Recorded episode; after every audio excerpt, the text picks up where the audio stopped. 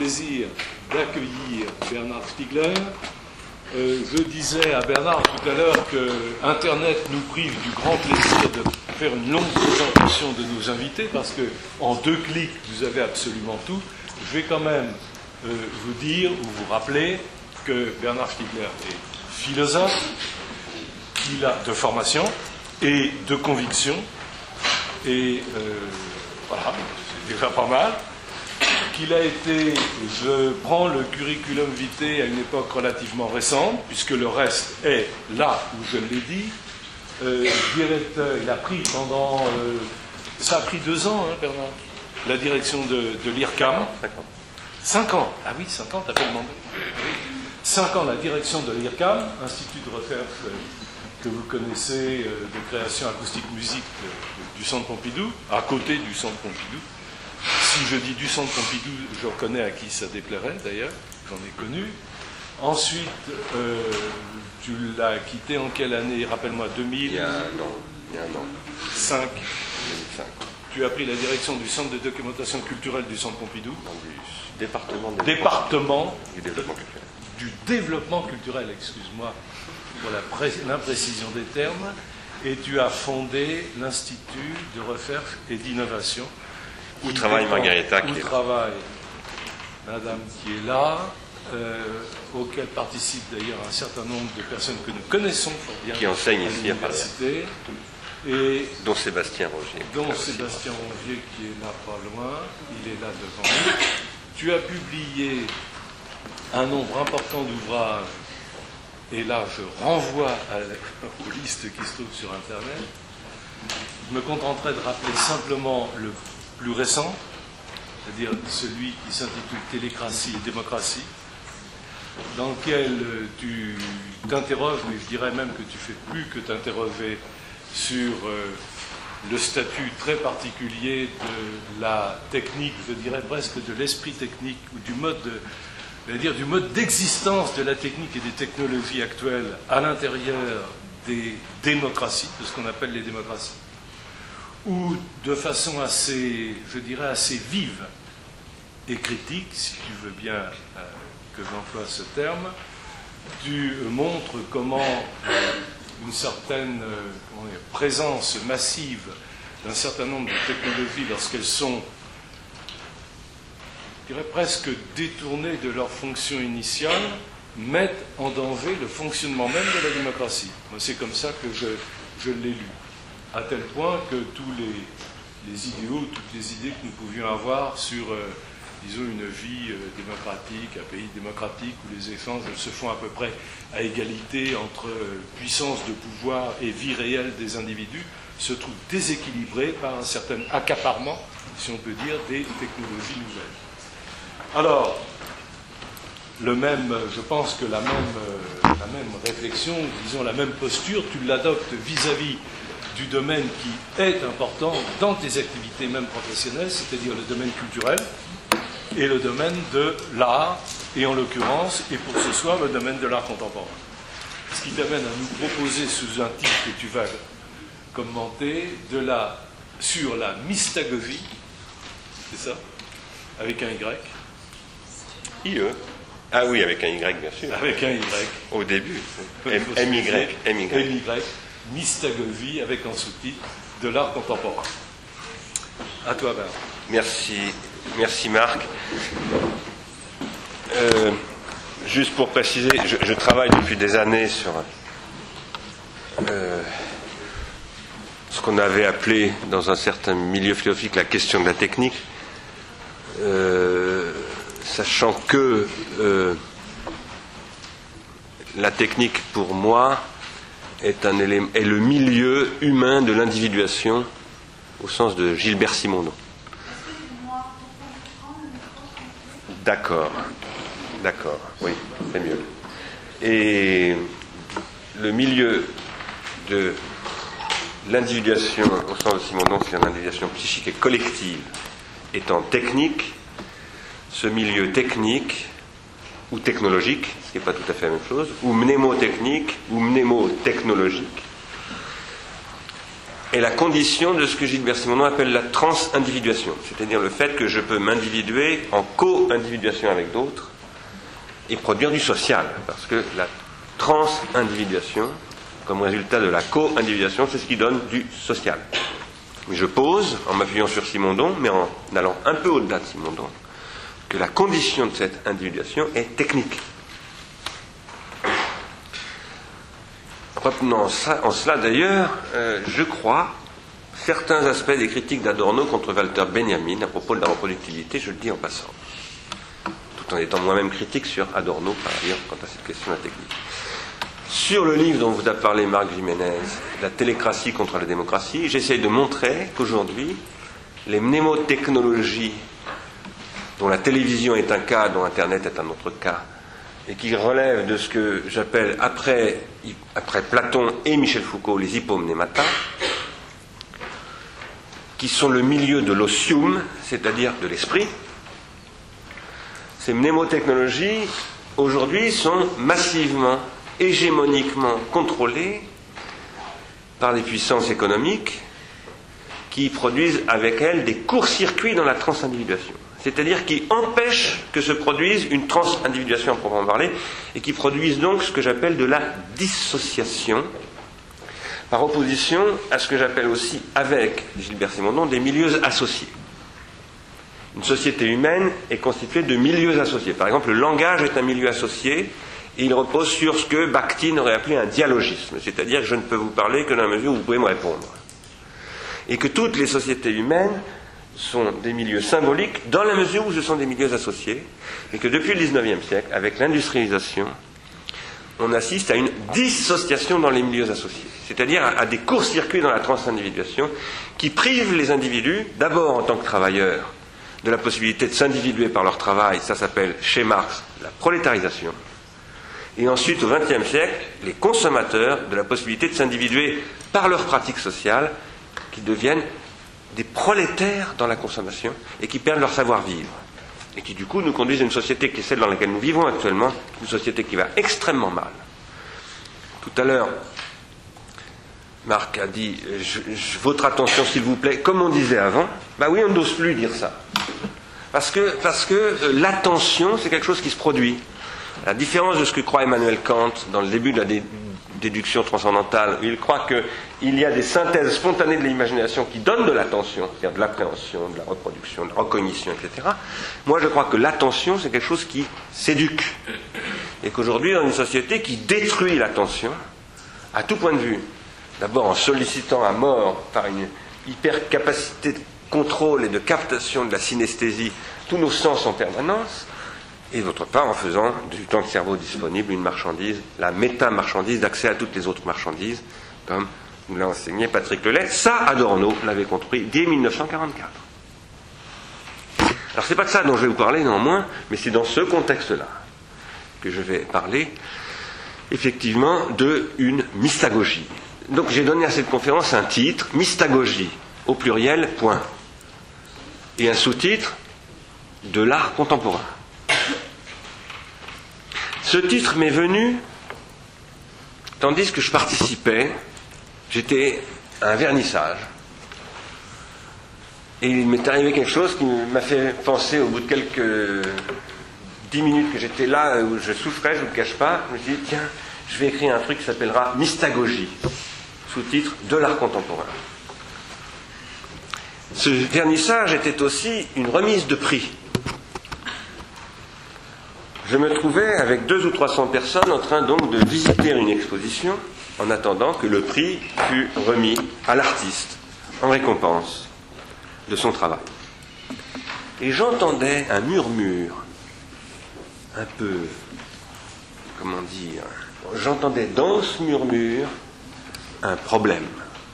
Ce n'était pas le murmure ronronnant de ces, de ces pince-fesses euh, que l'on voit régulièrement, où tout le monde est content d'être là, mais il y avait une espèce de d'embarras, un murmure d'embarras. Et j'ai compris que le travail n'était pas très apprécié du public.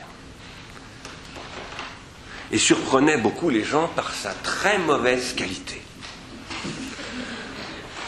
Je rencontrai alors une autorité, celle qui devait remettre le prix. Or, l'autorité me dit à son tour, à voix basse, son embarras.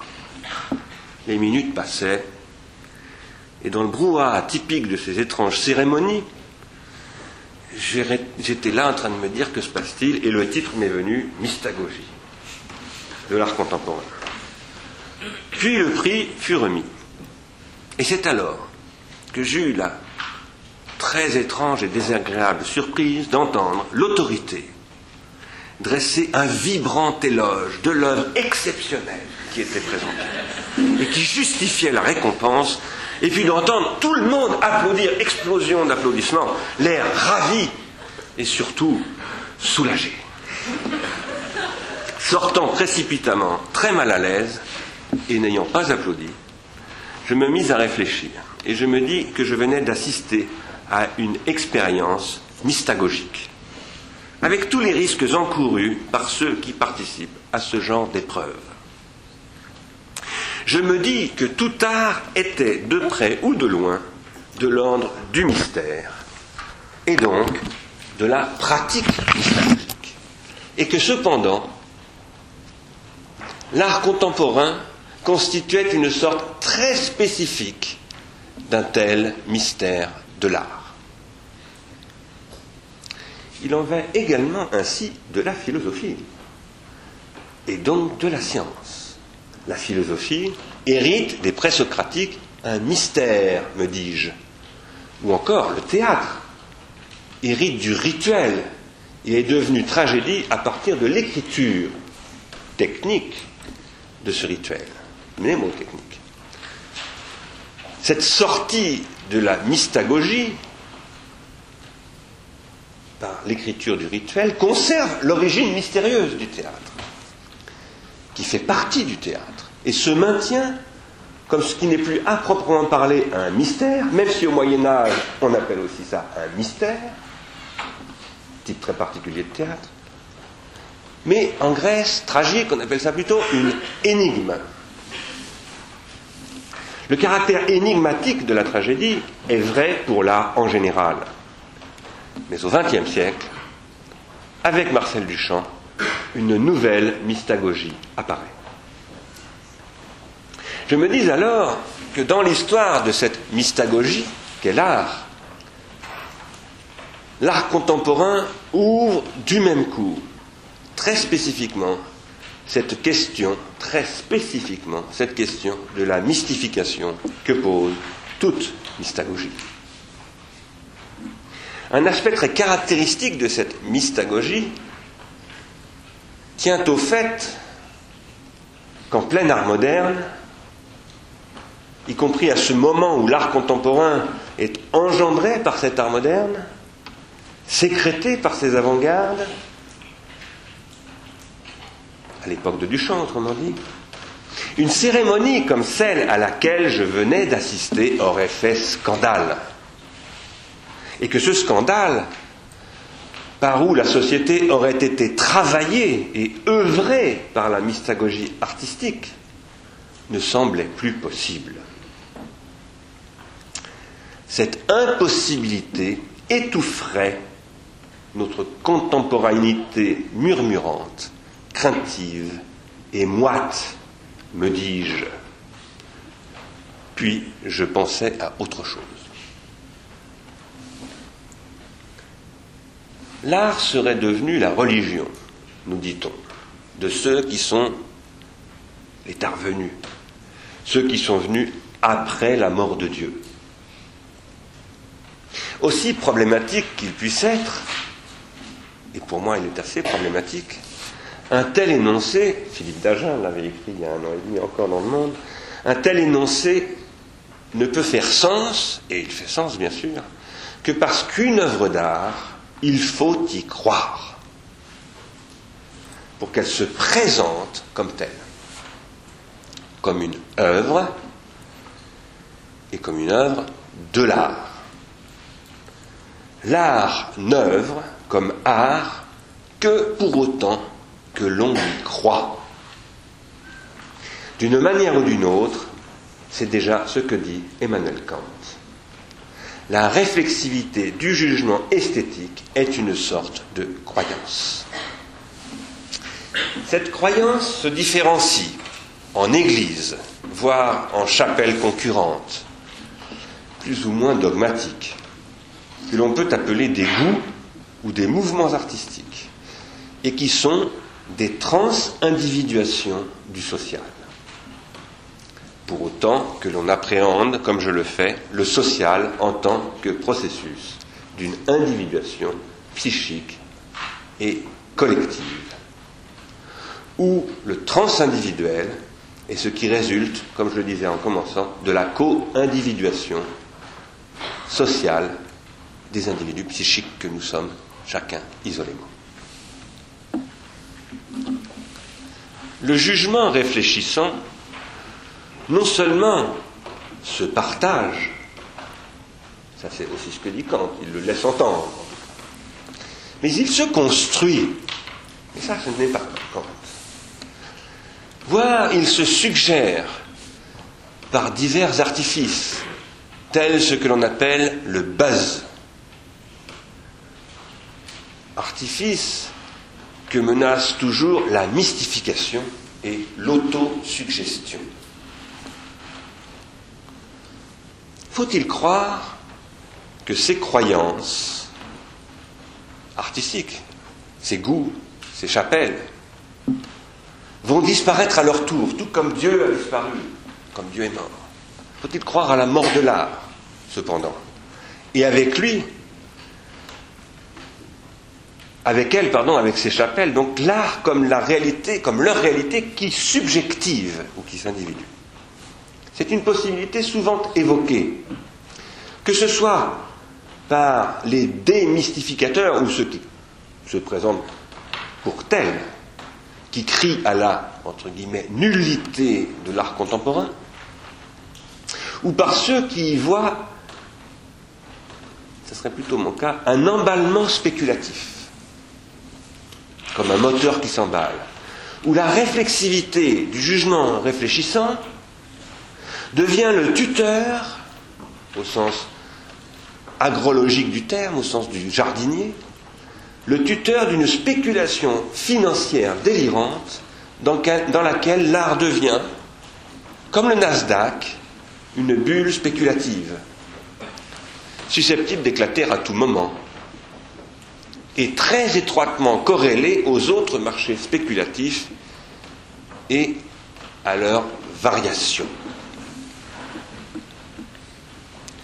L'autonomie de l'art, ou ce qu'on appelle ainsi, apparaît alors constituer un très subtil leurre, une très retorse mystagogie. La question n'est pas de savoir ce que c'est que l'art, contemporain ou pas. Elle est de savoir à quoi l'on croit et à quoi est-ce que l'on tient dans l'art. Ça nous fait mal d'imaginer un monde sans art. Ça nous paraît, en tout cas moi, ça me paraît même totalement inimaginable. Ce n'est plus un monde, c'est l'immonde comme tel. Mais comment ça se fait? Et à quoi est-ce que nous tenons dans cette croyance un monde sans art deviendrait immonde?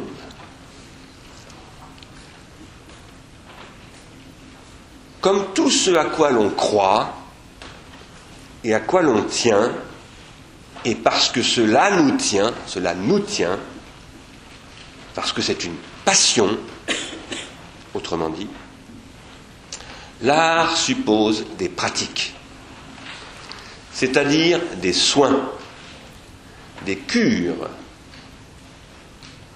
cura, et toutes sortes de curés, dont en premier lieu les curateurs, des officiants, et des offices auxquels il faut participer, voire communier, comme cette terrible séance de ce prix dont je ne vous reparlerai plus.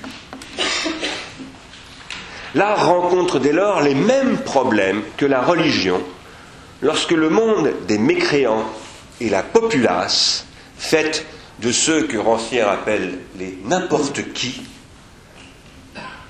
et qui prétend que tout cela c'est n'importe quoi, semble contredire ce qui est moins l'essence de l'art que sa raison, c'est-à-dire, dans ma bouche, son motif.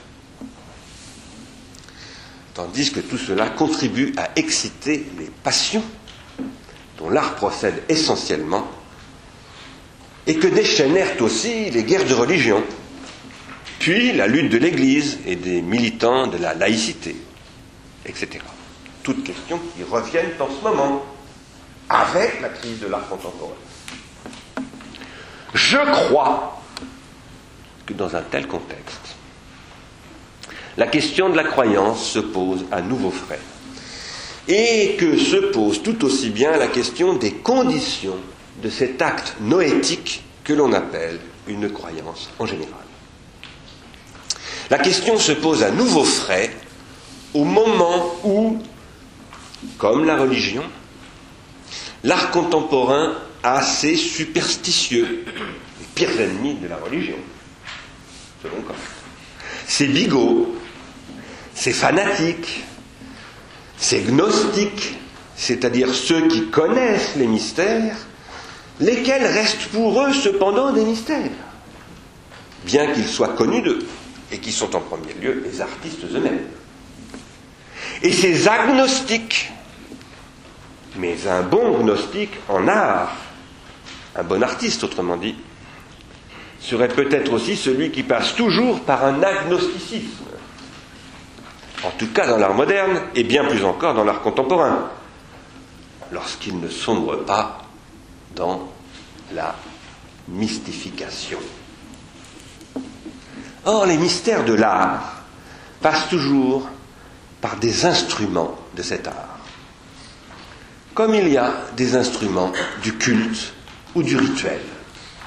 Pas de culte ni de rituel sans instrument.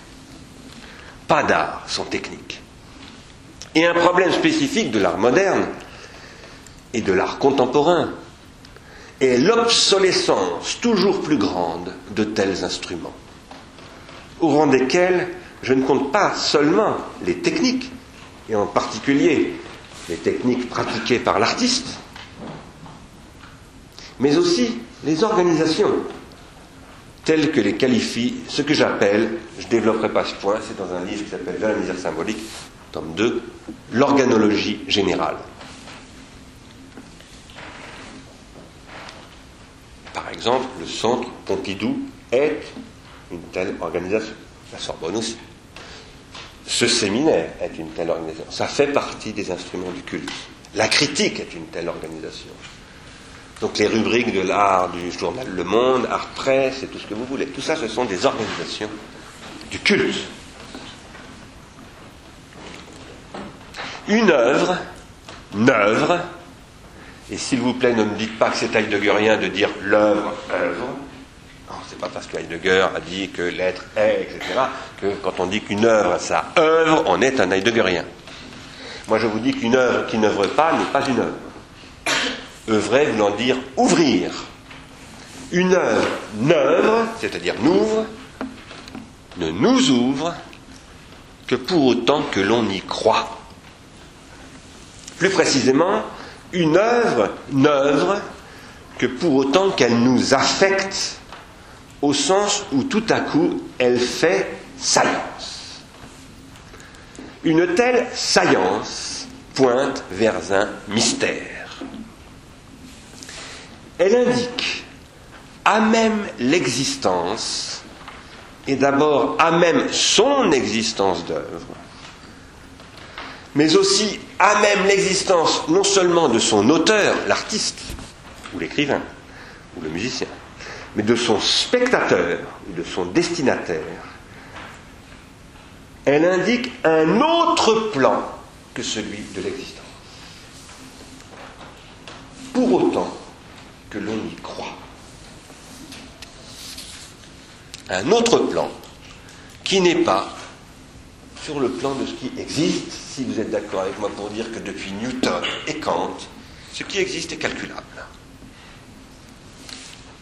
Et que par conséquent, il y a de l'incalculable, c'est-à-dire de l'indémontrable, de l'improbable, bref, du mystagogisable et qui ne peut pas être l'objet d'autre chose que d'une mystagogie. J'y reviendrai tout à l'heure, c'est ça le jugement réfléchissant. Déterminant veut dire calculable, réfléchissant veut dire incalculable, c'est-à-dire sur un autre plan que ce qui existe, donc objet de croyance. Il y aurait donc une performativité mystagogique de l'œuvre qui n'ouvrirait qu'à cette condition. En tant que mystère, l'œuvre initie à un autre plan, et elle, est en cela une adresse, c'est-à-dire aussi une destination. Ce plan, qui n'est pas celui de l'existence, bien qu'il ne vienne pas d'un ailleurs de l'existence, c'est tout le problème, ni donc d'un au-delà, ce plan qui se, puisque Dieu est mort, ce plan qui se projette depuis l'immanence et en elle, à même cette immanence, c'est cela qui fait la base de la question du jugement réfléchissant, tel qu'il renvoie à ce qui n'est pas réductible ou comparable aux déterminations objectives, c'est-à-dire aux objets du jugement déterminant et cognitif. Le cognitif n'est pas mystérieux. C'est pour ça d'ailleurs toujours qu'on dit les expositions cognitives, didactiques, etc., ne sont pas bonnes. Parce qu'elles n'adressent pas ce mystère qui est la seule chose qui mérite d'être exposée dans l'immanence comme ce qui ne se réduit pas à l'existence. Le cognitif n'est pas mystérieux, tandis que le réflexif, au sens du jugement réfléchissant, est le mystère même. C'est ce que signifie le fait qu'un jugement réfléchissant n'est universel que par défaut. Son universalité est son mystère même, précisément, en tant qu'elle ne s'impose qu'en se faisant défaut, en se retirant. Ça, ça ressemble à Heidegger. Mais c'est pas Heidegger, c'est Kant. C'est Kant lu par moi. Et c'est la raison pour laquelle une œuvre est toujours idiomatique. Car qu'est-ce que c'est que l'idiome C'est le défaut de langue. L'idiome, c'est ce qui inscrit à même la langue l'incision, ce que Derrida aurait appelé un chibolette, un défaut de prononciation. L'idiome est un défaut dont le poète fait qu'il le faut. C'est la fameuse faute de Françoise que Marcel transforme en une des plus grandes merveilles de la recherche du temps perdu. La langue ne parle que comme des faux, qu'à faire des faux. Mystère de la langue. C'est pourquoi une langue est poétique ou rien. Il n'y a pas de langue non poétique. Sinon, c'est plus une langue. Le plan de consistance, c'est une expression qu'utilisait Deleuze, mais je vous demande de me faire le crédit que ce n'est pas chez Deleuze que je l'ai prise. Je l'ai utilisée avant de la trouver chez Deleuze. Le plan de consistance auquel renvoie la mystagogie de l'art, contemporain et vendu dans les galeries des métropoles, ou préhistorique et rupestre, ce plan de consistance n'est qu'une couche parmi tant d'autres consistances dans lesquelles aucun objet d'aucune sorte d'œuvre, de science, de philosophie, de littérature, de droit, de politique, de savoir en général, ne pourrait consister. C'est-à-dire s'imposer à l'existence comme ce qui, bien que ne pouvant pas faire l'objet d'un calcul, est ce sans quoi l'existence se défait plaquant ceux qui tentent d'exister encore au sol des subsistances. Une existence sans consistance devient une subsistance, c'est-à-dire le règne des pulsions. Sachant que je dois le préciser, pour moi, la pulsion n'est pas du tout le désir. Le désir, c'est précisément l'élévation de la subsistance au plan de l'existence qui regarde la consistance. C'est-à-dire, Freud dirait peut-être, l'autorité du Père du surmoi, de Dieu, de tout ce que vous voulez, de tous les objets d'une sublimation quelconque, par exemple de Cézanne ou de Léonard de Vinci. Le jugement réfléchissant par lequel Kant caractérise le jugement esthétique n'est autrement dit qu'une modalité de cet autre plan qui soutient toute activité de l'esprit et qui n'est réduit par aucun savoir, pas même lorsqu'il s'agit d'un savoir apodictique. Ce qui intéresse l'apodicticien, c'est-à-dire ce que Platon et Aristote surtout appellent le dialecticien, c'est de travailler sur les conditions dans lesquelles on peut mettre à distance et contempler la deixis. C'est ça que veut dire apodeixis. Et passer ainsi de la monstration à la démonstration. Or, ces conditions sont ce que Aristote appelle les axiomes. L'axiomatique est vraisemblable, qui veut dire qu'elle n'est pas démontrable et que donc il faut y croire. Pierre Aubin qui a écrit un texte magnifique sur cette question. Pas de démonstrativité sans monstrativité qui relève d'une croyance et qui relève de ce que Aubin traduit par le vraisemblable. C'est vraisemblable, mais pas démontrable. En cela, toute axiomatique et donc toute science demeure toujours une sorte de mystère, heureusement. Heureusement. C'est la différence entre science et technologie. Ce que Platon désigne comme l'essence, ce que Kant tente de penser comme transcendantal, ce qui fait l'objet du désir de Freud, tout cela est de l'ordre d'un tel mystère. Je ne développerai pas la raison pour laquelle l'objet d'un désir est de l'ordre du mystère, je l'ai fait dans beaucoup de textes ces dernières années, je reviendrai très rapidement peut-être tout à l'heure. Tout cela est l'ordre d'un tel mystère qu'un rationalisme étriqué, qu'il soit, qui n'était pas celui de Bachelard, fait à son âme, qu'il soit matérialiste, positiviste ou plus vulgairement encore scientiste, croit pouvoir et devoir éliminer, car c'est ça le scientisme, c'est ce qu'il croit devoir éliminer le mystère de la science. La croyance, pour autant que je parle ici de la croyance en tant qu'elle désigne un objet qui n'est pas sur le plan de l'existence, car on peut aussi croire que derrière cette porte, il y a une rue, mais ce n'est pas tant une croyance pour moi qu'une supposition, ce que j'appelle une croyance d'existence.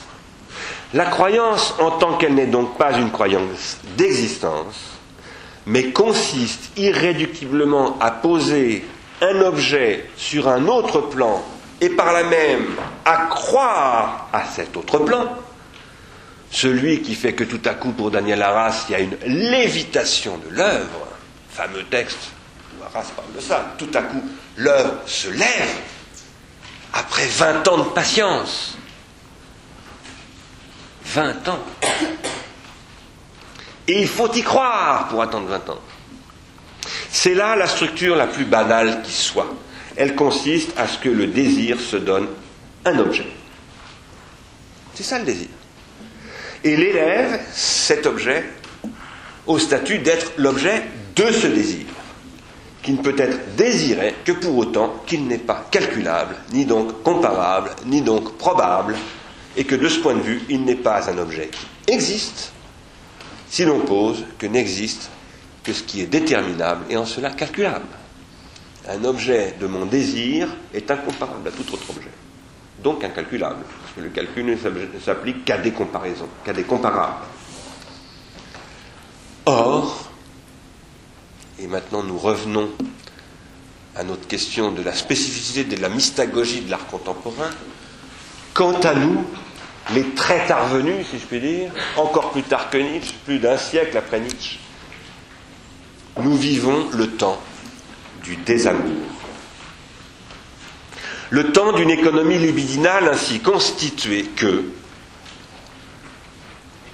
comme l'annonçait déjà Marcuse, et c'est un des points communs que nous avons avec Marc en 1953, étant capitaliste, et le capitalisme ayant mis le désir au cœur de son énergie, cette économie a conduit à ruiner ce désir, à liquider la filia, le philein, c'est-à-dire la transindividuation. Et plus généralement, cet amour que les âmes noétiques se portent les unes aux autres et à tous les objets de leur monde, qui du même coup n'est pas immonde, et que lorsqu'elles sont par exemple religieuses, elles considèrent être l'expression de la bonté infinie de Dieu, car un objet de désir est structurellement infini. Et les marques de cette bonté, comme source sublime de tout amour, c'est-à-dire comme objet de tous les désirs. L'amour, dont le nom moins spécifiquement occidental ou chrétien est le désir, constitue la philia, dont je rappelle quand même que philein en grec veut bien dire aimer. C'est pourquoi la traduction par amicalité de mon ami Jean-Luc Serrois est belle, mais elle est face. C'est quand même d'amour dont il s'agit. Évidemment, c'est chrétien pour nous l'amour, mais pour, pour Aristote, il n'y a pas encore eu Jésus. Donc, euh, c'est pas chrétien pour Aristote, et c'est bien d'amour Philaïne, ça veut dire aimer. Par exemple, la philosophie, la philosophia. L'amour, donc, constitue la filia, et constitue en cela l'individuation, aussi bien sur le plan psychique que sur le plan collectif. En tant que condition première et préalable de cette individuation, il est ce qui doit être entretenu par des soins.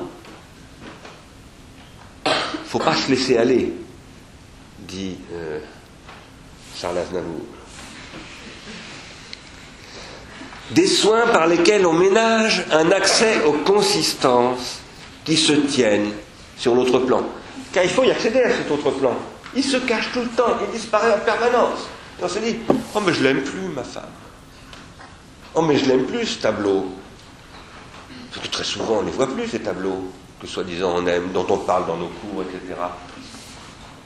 Très souvent, ils nous laissent indifférents. Moi, ça m'est arrivé combien de fois de faire un cours sur, je sais pas, sur et tout ça.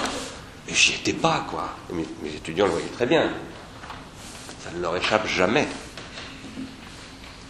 Il faut des soins. C'est pour ça qu'on a des rituels, nous, les profs, et tout le monde. Hein, des rituels pour pouvoir re-rentrer dans ce dispositif qui nous donne accès à ce plan.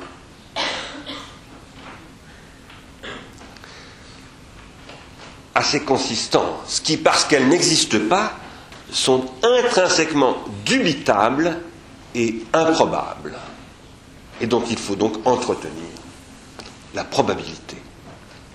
Les œuvres sont elles-mêmes de tels soins. Une œuvre prend soin du plan de consistance auquel elle nous ouvre. C'est ça qui œuvre dans l'œuvre. Mais elles-mêmes, les œuvres, à leur tour, doivent être soignées. Il faut être initié à ces objets qui sont eux-mêmes initiatiques. Et ça, pour ça, il n'y a pas d'enseignement. Il n'y a que des pratiques. L'enseignement peut être théorique, mais l'initiation, c'est une pratique. Et c'est pourquoi nous avons affaire à une mystagogie. Et c'est ça la différence entre l'esthétique et l'art. L'esthétique peut être théorique. Mais l'expérience de l'art, l'expérience artistique, elle, est initiatique. Et une esthétique sans expérience, c'est possible. J'en ai parlé ici même, dans un autre séminaire de Paris 4 il y a un mois, séminaire de Denis Guénoun, auquel Sébastien Roger était d'ailleurs présent, et j'ai expliqué que la critique peut parfaitement perdre complètement tout rapport amoureux à son objet. Et rester d'ailleurs très efficace. Mais c'est triste, une critique triste. La question de l'accès aux œuvres, qui est ce que l'on a désigné à l'époque des industries culturelles, et dans ce que j'ai envie ici d'appeler les démocraties culturelles. Et comme étant la médiation culturelle, qui est un cas de la question de l'adresse, ce que j'appelais l'adresse. C'est une question de mystagogie. C'est-à-dire la question de l'initiation au mystère qui est intrinsèquement une œuvre en tant qu'elle projette vers un autre plan lui-même intrinsèquement mystérieux. Du moins au regard des plans d'existence et plus encore des plans de subsistance. La question d'un tel accès se pose dans toute société, qu'elle soit portée par le chaman, par le guerrier car je vous rappelle que le guerrier, c'est celui qui a accès à un autre plan, c'est celui qui lui donne sa liberté, que ce soit celui de l'officiant, du maître ou de l'institution. Cependant, cette question se pose dans l'art moderne selon une nouvelle facture et dans l'art contemporain encore bien plus. Cette nouvelle facture est celle du prix fort, très fort, à payer de la mort de Dieu ou du prix gagné par la mort de Dieu. Et comme un trophée, en quelque sorte. Ça y est, il est mort. On peut l'empailler. Trophée d'une espèce de chasse au sacré que Max Weber appelait le désenchantement. Et dans lequel se constitue l'art moderne, puis contemporain, comme un mystère du profane. Un mystère du profane et non plus du sacré. Non pas comme réenchantement, mais comme affirmation dans cette immanence qu'est devenu, depuis que Dieu est mort, le monde désenchanté, d'une consistance à même les existences. D'où se dégage donc un autre plan. Ça, c'est ce dont parle Deleuze quand il parle de plan de consistance.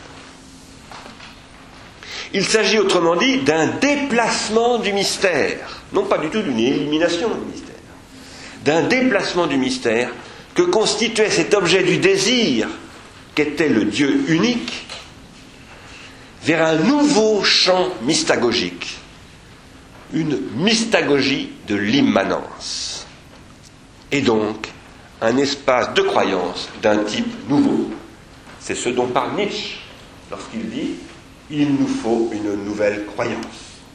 Car c'est Nietzsche qui dit cela, pas moi. C'est ce dont parle encore Deleuze lorsque dans l'image temps, il parle d'une nouvelle croyance. Et où il dit il faut croire en ce monde. Croire en ce monde suppose un plan de consistance. Jamais l'existence ne suffit à la croyance.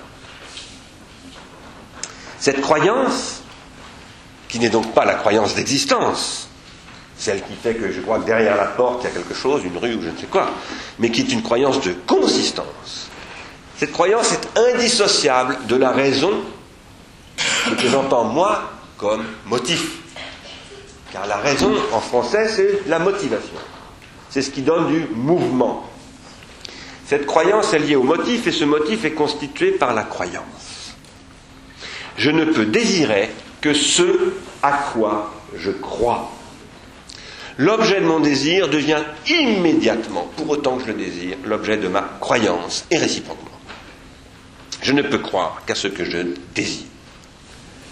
Ce motif, dans la mesure où je parle de croyance de consistance, ce motif du désir, Aristote lui a donné un nom, et précisément, il l'a appelé théos. Alors là, nous entendons, comme nous entendons philéine d'Aristote, amour, ah, c'est le christianisme d'Aristote, théos, ah, nous entendons le Dieu du monothéisme. Pas du tout. Pour Aristote, Dieu unique, ça ne veut rien dire du tout. Aristote n'a pas lu l'Ancien Testament, ce que les chrétiens appellent l'Ancien Testament. Il n'a pas lu la Bible. Il ne lit pas l'hébreu. Il ne connaît pas les hébreux. Théos chez Aristote, ça veut dire l'objet de tous les désirs. Tous les désirs ont un objet en commun. C'est cet objet, je l'appelle théos. Et je dis qu'il est un objet impassible et inaccessible. Et donc en cela inexistant. Car tout ce qui est existant est passible, c'est-à-dire corruptible, sublunaire si vous préférez. Il est inexistant, mais il est archi-consistant. Et c'est l'objet de quoi? Pour qui? Pour les âmes noétiques que nous sommes, c'est l'objet du théorein, théorein, dont le radical est aussi celui de théâtre, et à mon avis de théos, bien que si on fait l'étymologie du grec, ça n'est pas du tout attesté, j'en conviens, mais pour moi c'est une certitude. Et en tout cas, c'est ce qui fait que ce que contemple toute âme noétique à travers n'importe quel objet théorique, un, un axiome, un triangle, quoi que ce soit, une tragédie, c'est le théos, c'est-à-dire l'objet du désir. Aristote, Hegel l'avait très bien compris, c'est une théorie du désir. J'ai soutenu dans De la misère symbolique, tome 2, que comme mouvement de l'âme noétique, la noèse, c'est-à-dire l'expérience de l'autre plan où se tient le désiré contemplé, est une technèse. Alors ça, c'est pas du tout ce que dit Aristote. Mais c'est ce que je dis moi en m'appuyant sur Aristote dans La misère symbolique, tome 2, dont je vais reprendre un petit paragraphe très rapidement, presque littéralement, parce que pour la suite de mon exposé, c'est indispensable. La technèse, c'est le plan sur lequel l'art se constitue. Ça, Aristote en convient. À même la pratique technique, L'art qui est la singularité par excellence et l'excellence d'une expérience du défaut. Celle-là même qui œuvre en sorte qu'elle donne lieu à un jugement réfléchissant. Mais un tel jugement est lui-même inscrit sur ce que j'ai appelé un circuit, le circuit du sens, qui est d'abord celui d'un sentir. La possibilité de sentir comme perception, et non seulement comme sensation, comme intentionnalité si vous préférez, si on parle la langue des phénoménologues, est aussi et d'emblée la possibilité, voilà ce que je pose en principe, de faire sentir. Je ne sens que pour autant que je suis capable de faire sentir à un autre ce que je sens. C'est ce que dit Cézanne dans les opinions et sentences. Sentir, c'est produire. Ça n'est jamais simplement recevoir. Mais une telle capacité de produire le sens, c'est-à-dire de l'attester. Lyotard aurait dit d'en témoigner. C'est-à-dire de le sentir à la mesure de ce que l'on en peut faire sentir à autrui, y compris à soi-même comme un autre, dirait Ricoeur. Car demain je suis un autre, dans cinq minutes je suis un autre. Et il faut que je me rappelle à moi ce que j'avais senti comme à un autre. Cela suppose un savoir-faire, sentir, ou le sentir en tant qu'excitation d'un sens à travers un organe, par exemple la vue, confère son sens au senti en l'inscrivant dans une sémiosis, dans un horizon symbolique, autrement dit, et logique, Aristote dit logique, où l'âme noétique en puissance peut passer à l'acte, et où réception et production sont inséparables, même si ce sont deux moments différents. Cet horizon logique, sémiotique et donc symbolique est originairement, c'est ce que je crois, ce n'est pas du tout ce que dit Aristote, un horizon technique. L'horizon originairement technique de la perception, c'est ce qu'Aristote exclut. Il ne voit pas la technicité constitutive de la forme de vie noétique. Le roi Gourand pose au contraire que, comme processus originel d'extériorisation, elle constitue, cette technicité, la mobilité propre à l'âme noétique dont parle Aristote, vous savez, si vous avez lu le traité de l'âme d'Aristote, que l'âme noétique, c'est celle qui enchaîne sur l'âme végétative et sur l'âme sensitive. Commenté dans le livre 2 de l'histoire de la philosophie de Hegel de manière absolument admirable. Cette mobilité propre à l'âme noétique, je pose avec le roi Gourand qu'elle est technique, c'est le roi Gourand qui l'a démontré, je crois, dans le geste et la parole, et c'est elle qui constitue la modalité effective de cette participation au théos qu'est le désir de l'âme noétique. Notez bien que je viens d'employer le mot de participation. C'est un mot qu'emploie Aristote, c'est aussi un mot qu'emploie le roi Gourand, et c'est aussi un mot qu'emploie Ségolène Royal. Et c'est en cela que la. Et j'y reviendrai peut-être si j'ai le temps. et c'est en cela que la participation esthétique est pour le roi Gourand avant tout une participation technique. Le roi Gourand dit tout comme Bakhtin, tout comme Bakhtin dans son Rabelais, il faut participer pour sentir, de près ou de loin. Il n'y a pas de pure réception possible. C'est là que la passibilité de Lyotard me pose un problème, d'ailleurs. Cette participation est technique et c'est une modalité de la mobilité qui passe par la mise en œuvre de savoir-faire ou de savoir-vivre. Mais un savoir-vivre, c'est aussi une technique. Savoir mettre la table, par exemple, c'est une technique. Savoir dire bonjour à quelqu'un, c'est une technique sociale. C'est une technique du corps, d'ailleurs, tellement incorporée qu'on oublie que c'est une technique. Savoir-faire et savoir-vivre par lesquels les organes des sens, et plus généralement des corps, y compris le système nerveux, qui est un organe du corps, se couplent avec les organes techniques qui supportent eux-mêmes les organisations sociales, et c'est ça que j'appelle l'organologie générale.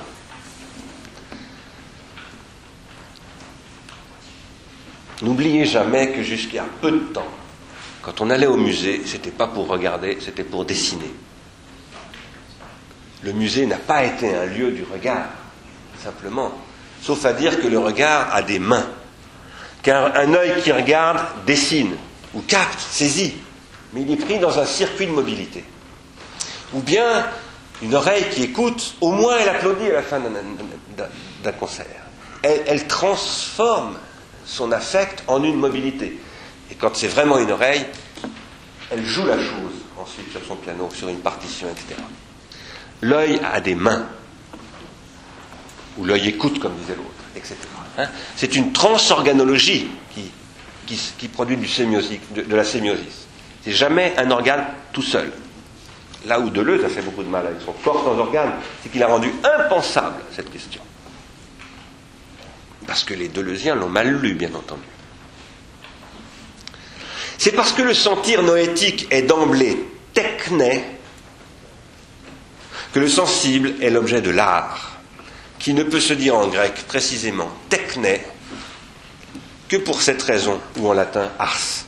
Et c'est cette technicité originaire du sensible qui fait que la sensation de l'âme sensitive devient la perception de l'âme noétique perception qui ouvre le circuit social du sens. La mobilité propre à l'âme noétique procède de l'extériorisation de la mémoire qui la constitue socialement autant qu'organiquement. L'âme noétique hérite d'une mémoire qu'elle n'a pas vécue, mais qui la constitue et qui forme le milieu pré-individuel de l'individuation psychique et collective. Évidemment, ici, je pense à Gilbert Simondon. Mon travail en ce moment, c'est de montrer qu'il faut lire Aristote avec Simondon et réciproquement.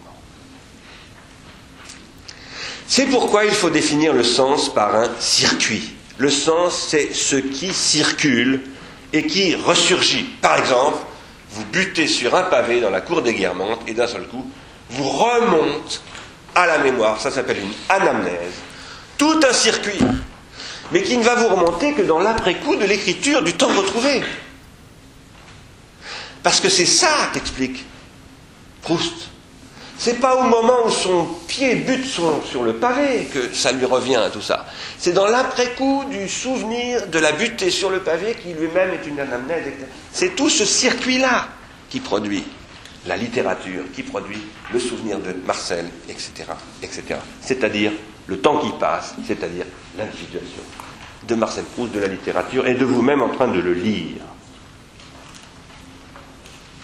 Cette projection à l'extérieur, car c'est une projection au sens freudien, est l'accumulation techniquement engrammée et transmise, par exemple, par la bibliothèque où est conservé le manuscrit de Proust, puis ensuite les livres et les livres de poche, où on peut lire en folio maintenant, et dans toutes les éditions de poche, puisque les droits sont devenus accessibles et gratuits.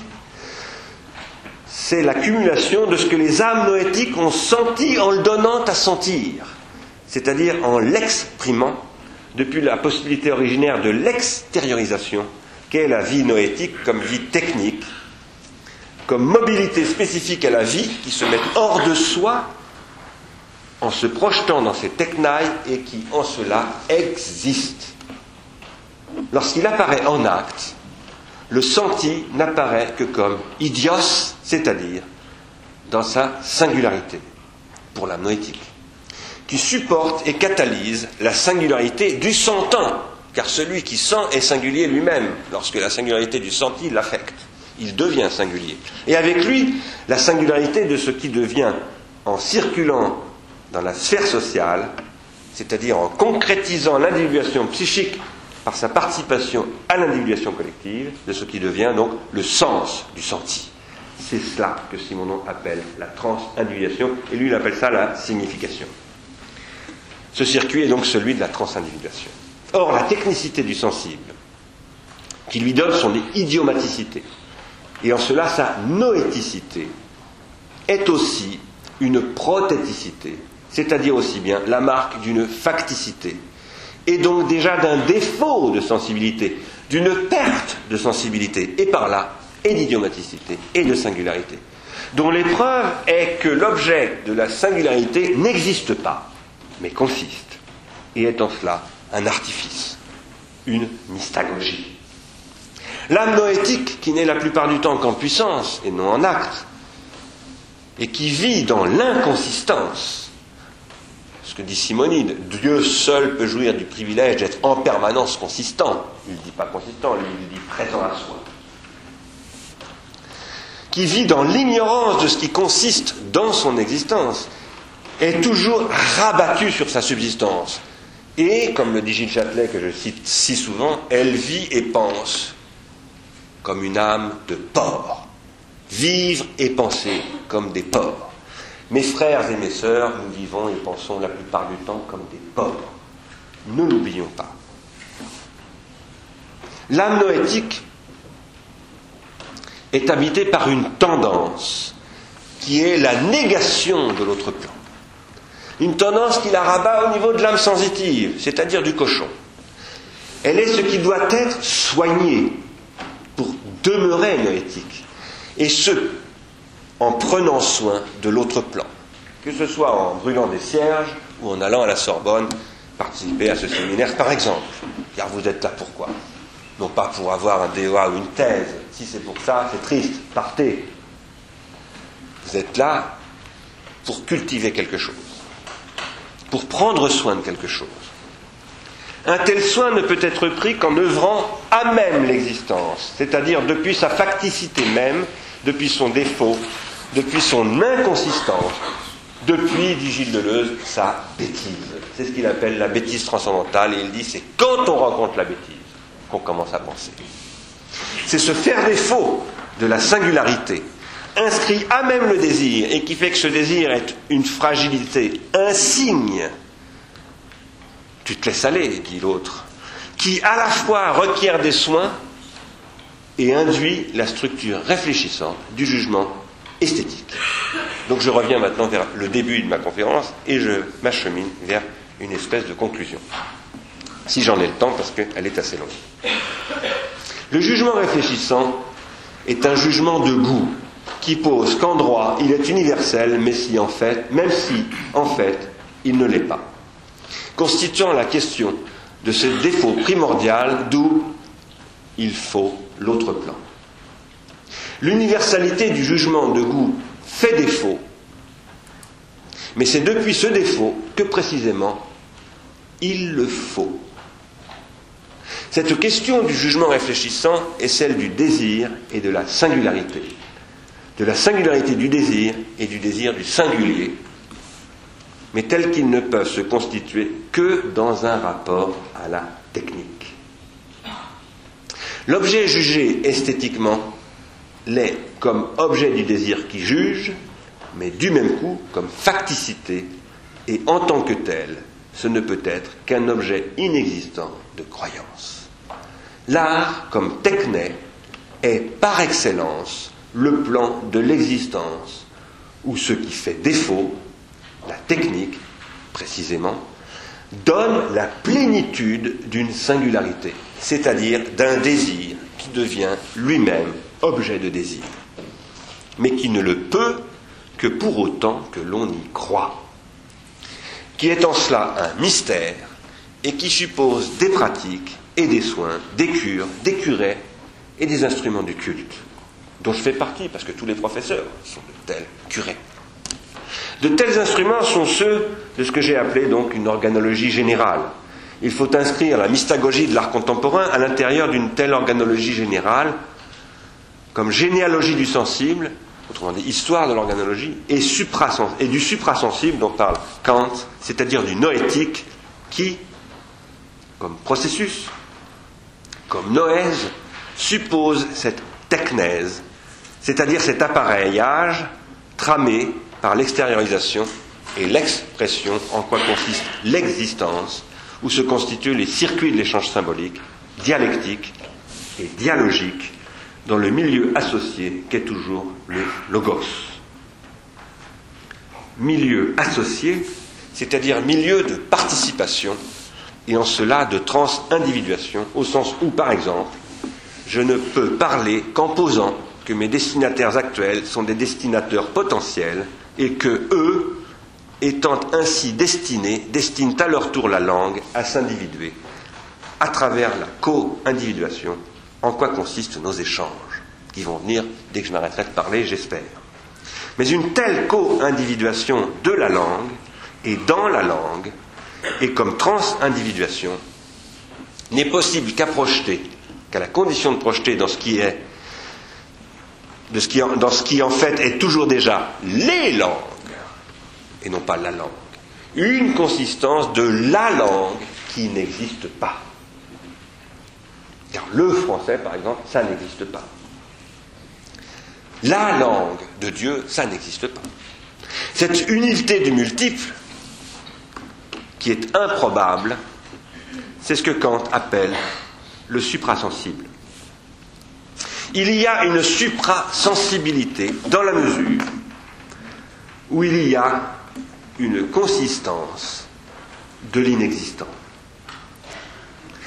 Un jugement de goût universel, c'est donc un jugement qui juge non pas ce qui existe, mais ce qui consiste. S'il jugeait ce qui existe, il le jugerait en le déterminant. Or, il ne le détermine pas, il le réfléchit. Et ce qu'il réfléchit est la singularité en droit du juge dans l'objet jugé. Car celui qui juge se mire dans ce, dont il juge. Lequel intensifie cette singularité du juge, en fait, et ce, dans la mesure où son jugement est inscrit sur un circuit du suprasensible, qu'il faut donc penser comme une individuation. L'objet jugé réfléchit le juge, mais cette réflexion est une transe formation. Cette réflexion le porte sur un plan de consistance qui, n'étant pas celui de l'existence, n'est pas soumis aux règles de l'entendement, mais à celles de l'imagination, jouant avec celles de l'existence, c'est-à-dire avec les règles de l'entendement. ce que dit Kant à la fin de la troisième critique. La technique comme ce qui n'est pas seulement l'habileté de l'artiste, mais ce que l'on appelle son génie, c'est la coïncidence inespérée entre la technique et la singularité. Et cet inespéré est ce qui permet la projection de l'autre plan par celui qui juge esthétiquement. Or, la technique est aussi ce qui, comme facticité, défait toute singularité. De telles questions ne peuvent être explorées qu'à partir d'une théorie de l'individuation, comme généalogie du sensible et du suprasensible, de la consistance qui sourd de l'existence, que soutient et que défait un processus de grammatisation. La grammatisation gouverne le devenir organologique comme développement de la reproductibilité technique et comme perte de savoir-faire passant dans les artefacts, comme hypomnémata, c'est déjà ce que dit Platon dans le Phèdre, puis comme machine, c'est la perte du savoir de l'ouvrier dans la machine que décrit Adam Smith puis Marx, et il appelle ça la prolétarisation, puis comme appareils électroniques, etc c'est aussi la grammatisation du vivant avec les biotechnologies, et même de la matière inerte maintenant avec les nanotechnologies. Le déploiement de la grammatisation transforme les conditions de l'individuation, c'est-à-dire de la transformation, car c'est ça l'individuation, c'est une transformation. Et elle constitue donc en cela une méta-transformation. Or, le devenir de la noèse, comme technèse, et en particulier comme histoire de cette mystagogie qu'est l'art, en tant qu'expérience du suprasensible par défaut, comme défaut qu'il faut, est inscrit de part en part à même les mouvements d'une telle grammatisation. Le processus de grammatisation est l'histoire technique de la mémoire, où la mémoire hypomnésique, c'est-à-dire artificielle, relance à chaque fois la constitution d'une tension de mémoire anamnésique, au sens de Platon ou de Proust, qui s'extériorise sous forme d'œuvre de l'esprit et où se reconfigurent les époques de l'individuation psychosociale. La grammatisation est le processus par lequel les flux et les continuités qui trament les existences sont discrétisés à commencer par toute forme de figuration figeant un mouvement. La moindre figurine préhistorique est déjà un début de grammatisation, c'est-à-dire de découpage d'une forme dans un mouvement. L'écriture, comme discrétisation du flux de la parole, n'est qu'un stade de la grammatisation. C'est Sylvain Auroux qui a formé ce mot de grammatisation, lui pour désigner l'écriture. Mais la grammatisation, c'est beaucoup plus que l'écriture. Avec la révolution industrielle, le processus de grammatisation dépasse soudainement la sphère du langage et de la représentation et investit celle des corps. Elle discrétise les gestes des producteurs, en l'occurrence des ouvriers, en vue de les reproduire de manière automatisée, et ça donne des prolétaires. Ceci se produit tandis qu'au même moment apparaissent les reproductibilités reproductibilité machinique et appareillée du visible et de l'audible que Benjamin ne théorisera qu'un siècle plus tard. Pas tout à fait. 75 ou 80 ans plus tard. Cette grammatisation du geste est la base de ce que Marx nomme donc la prolétarisation, c'est-à-dire comme perte de savoir-faire, et elle se poursuivra avec les appareils électroniques et numériques comme grammatisation de toutes les formes de savoir, conduisant vers le capitalisme cognitif des économies hyper-industrielles de service. La grammatisation est l'histoire de l'extériorisation de la mémoire sous toutes ses formes, nerveuses et cérébrales, corporelles et musculaires, et maintenant biogénétiques.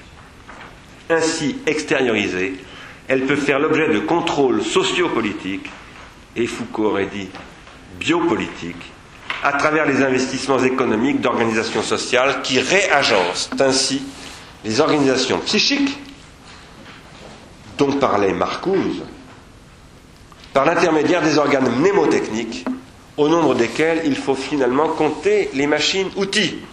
Car Adam Smith, en 1776, analyse déjà les effets de la machine sur l'esprit du travailleur. Il dit un travailleur qui est contrôlé par une machine comme ça dans son geste est obnubilé dans son esprit.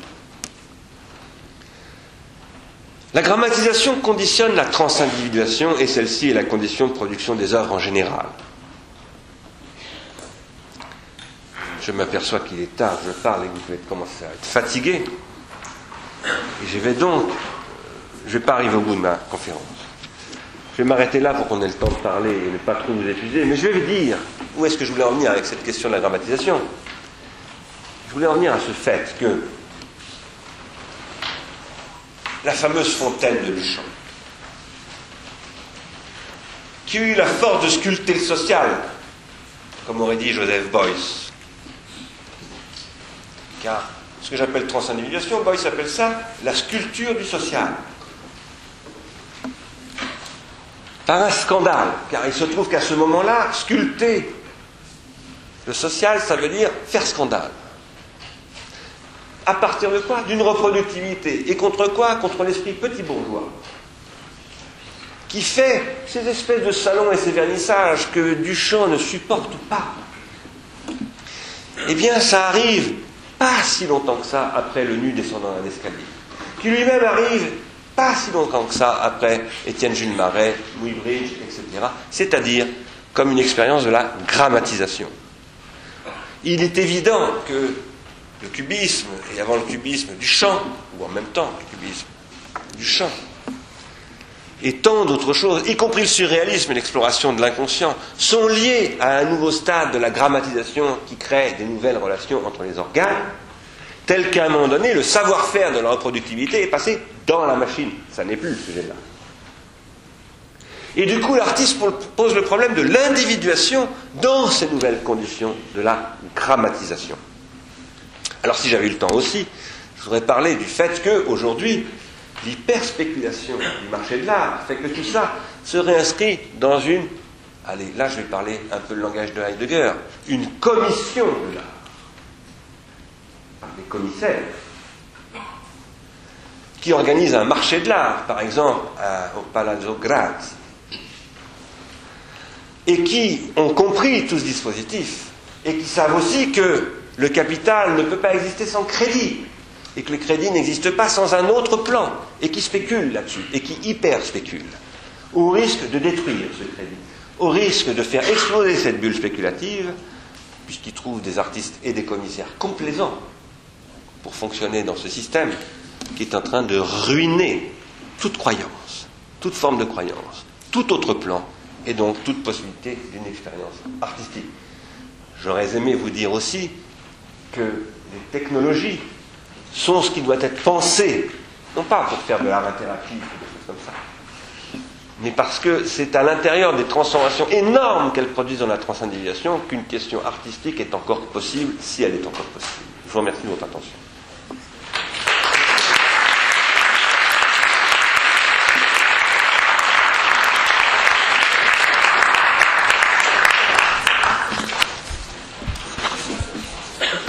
je vais aller à, l'essentiel. Très vite, pour laisser la place. Euh, Bernard, d'abord, merci pour. Euh, ça va? Oui. Euh, pour, euh, bah, disons, l'ensemble de réflexions qui demanderaient une plus longue réflexion que celle qu'on peut faire dans les, dans les minutes qui nous restent, mais au moins on a matière à réfléchir. Je voudrais revenir d'abord tout de suite à, l'exemple que tu as donné au départ de cette aventure un petit peu particulière qui t'est arrivée. Évidemment, la première question, mais tu n'es pas obligé de répondre, c'est de dire tes noms, tes noms. mais, qui hein Mais en fait, je pense que ces noms sont interchangeables et qu'il euh, serait facile, effectivement, d'en mettre. Mais cet exemple, je voudrais revenir quand même sur quelque chose. Tu as, tu as dit, et je suis évidemment, sans doute bien d'accord avec euh, beaucoup de choses que tu as dit, mais sur le fait de la croyance. Et il y a une chose que je n'ai pas trouvée, non pas que tu le dises, mais tu ne l'as peut-être pas précisé. Euh, quel est le moteur de cette croyance? Ça ne peut pas être le désir.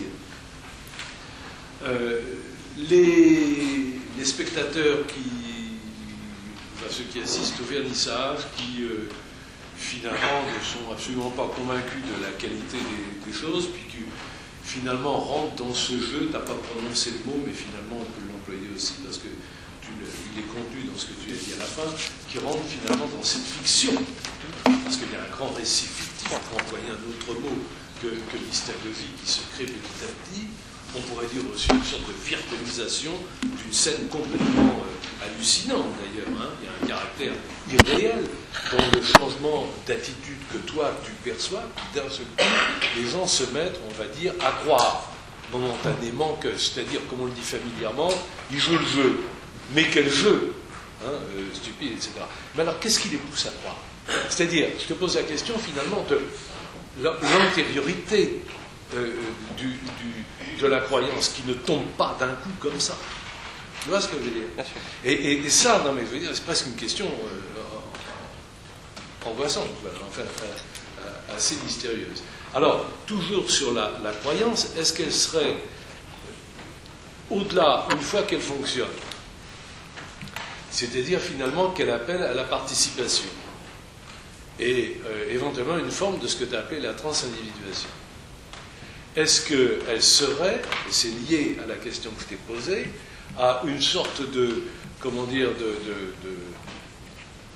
de, pratique, et j'emploie un dessin de pratique évidemment, euh, pascalienne, hein, où on est incité, mais alors encore une fois par qui, à joindre les mains, s'agenouiller, et on se met à croire. Alors, ce que dit Pascal, c'est la réponse, mais, mais il ne supprime pas le mystère. Donc je te pose la question, qu'est-ce qu'il y a derrière? Parce que tu nous as plutôt dit ce qu'il y a après. Est-ce que je peux compléter la question? Mais. Parce que yes. vous répondrez à tous les deux en même temps, parce que c'est à peu près la même, mais différente aussi par certains aspects. Tu as dit les noms sont interchangeables. Moi, ça, je suis pas d'accord. Non. S'il s'agit par exemple du prix Marcel Duchamp, je pense que chaque année, euh, ça ne se vaut pas. Richard, j'ai pas dit ça dans cet esprit-là. J'ai dit nous connaissons tous suffisamment d'exemples que l'on peut, on peut compléter les noms, si tu veux. Mais c'est ce que j'essaie, ce que j'essaie de dire. Et j'ai eu encore des points de suspension des débats avec euh, mes étudiants, qui sont là d'ailleurs, pour des travaux qu'ils présentaient. Et il y avait, par exemple, chers étudiants qui est là, qui présentaient deux tableaux. Il y en avait un qui était bon et l'autre qui n'était pas bon. Il y en avait un qui fonctionnait, l'autre qui ne fonctionnait pas. Et tout le monde était assez d'accord là-dessus. Sauf lui, mais enfin bon. Euh, lui, il les pensait comme équivalent. Alors, j'en reviens à, ma, question. C'est à, peu près, à peu près la même. J'ai passé le, réveillon de, Noël chez des, vignerons euh, dans le Médoc. Oh, le qui font, qui font des grands châteaux. Et évidemment, il y a eu, il n'y avait pas d'art contemporain. Euh, nous n'étions pas pour autant dans l'immonde. Bien au contraire. Mais il y a de l'art non contemporain. Oui. Et il s'agissait de goûter. Il s'agissait euh, donc de jouir quand je suis chez moi, j'ai aussi euh, quelques œuvres que j'aime, qui sont là, et chaque fois que je passe devant ces œuvres, euh, j'ai la chance d'avoir un petit truc de Journiac, un petit truc de Fautrier, etc. Chaque fois que je passe devant, j'ai une sorte de pincement, un petit pincement. Quelque chose qui, qui, qui m'interpelle, qui, qui, me fait un plaisir, un plaisir furtif, mais toujours renouvelé. Tout ça, c'est pour vous dire un peu la même chose, la même question que, Marc. Enfin, euh, cette euh, mystagogie pas si mystérieuse, au fond, elle l'est, mais il y a quand même un, support. Là, dans le vin, bien sûr, tout le monde ne peut pas apprécier les grands vins, le bon vin, etc. Mais enfin, les gens qui étaient là, qui goûtaient, étaient d'accord pour dire que telle année était meilleure que l'autre, que tel château était meilleur que l'autre. et pourtant, c'est extrêmement subtil. Il faut la bonne température, il faut le bon. Enfin, tout ça, et pour les œuvres, c'est pareil. C'est subtil. Enfin, je veux dire, c'est pareil. Vous dites que les techniques se perdent, etc. Moi, je ne suis pas d'accord avec ça. C'est Jean Clair qui dit ça. Les techniques, euh, aujourd'hui, on a des artistes qui, sur le plan technique, technologique, euh, sont e-, extrêmement forts. Euh, ça ne veut pas dire pour autant d'ailleurs que leurs, leurs œuvres le soient. Hein. donc, c'est pas seulement ça, il n'y a pas une perte de la technique, il y, a des, transformations techniques. Et même les techniques anciennes, elles, sont, encore souvent euh, tout à fait euh, présentes et, et, prégnantes. Euh, je ne crois pas trop à ça, mais vraiment, peu importe. Donc, on s'appuie quand même sur, quelque chose. Et vous avez prononcé un mot, un mot qui est le mot de sacré, puis pour, finalement le, rejeter. Moi, je me demande si ce ce rapport euh, mystérieux n'est pas aussi euh, un rapport euh, sacré. D'ailleurs, une exposition qui se prépare au Centre Pompidou, à ma connaissance, sur le sacré, et cette exposition pose tellement de problèmes que qu'elle est, pour toutes sortes de raisons, mes informations ne sont pas aussi sûrement complètes que les vôtres, repoussée. Non, ça c'est pour des raisons purement budgétaires. Bon, d'accord, budgétaire. Alors, j'espère, bon, je sais pas. bref, voilà, enfin, donc c'est, il y a quand même de la croyance, peut-être, mais enfin, on ne croit pas euh, à n'importe quoi, n'importe comment, et je pense que les gens du vin sont aussi dans la croyance, et, comme nous euh, dans l'art, euh, ils ont bon, cette subtilité du, goût. mais il, Vous voyez, c'est- un peu la même question. Voilà, formuler longuement, pardon, trop longuement. Pas vraiment. Euh, sur, euh, je vais peut-être commencer Bon, par, vas-y. par cette question du vin. Je suis un grand amateur de Bordeaux, c'est pourquoi je disais, vous avez de la chance. parce que je ne bois beaucoup de Bordeaux. Beaucoup trop. Pour mon portefeuille. Pourvu qu'on ait l'ivresse. On l'a pas. Et, par ailleurs, je me suis, il n'y a pas très longtemps que je du Bordeaux, ça fait une dizaine d'années, ça fait à peu près une quinzaine d'années que j'ai commencé à goûter les vins. Et, et- et je- j'en fais une pratique. En fait, c'est une pratique. Je sais aussi qu'il y a des jours où je n'y crois pas. Ou euh, je dirais, mon corps n'y croit pas. Parce que je vois parfois des vins absolument excellents. Ça marche pas. Euh, et je m'intéresse énormément aux points communs qu'il peut y avoir entre l'expérience esthétique du vin et l'expérience esthétique des œuvres d'art. Et il y a beaucoup de points communs. Mais le jugement que je porte sur un verre de Bordeaux n'est pas un jugement.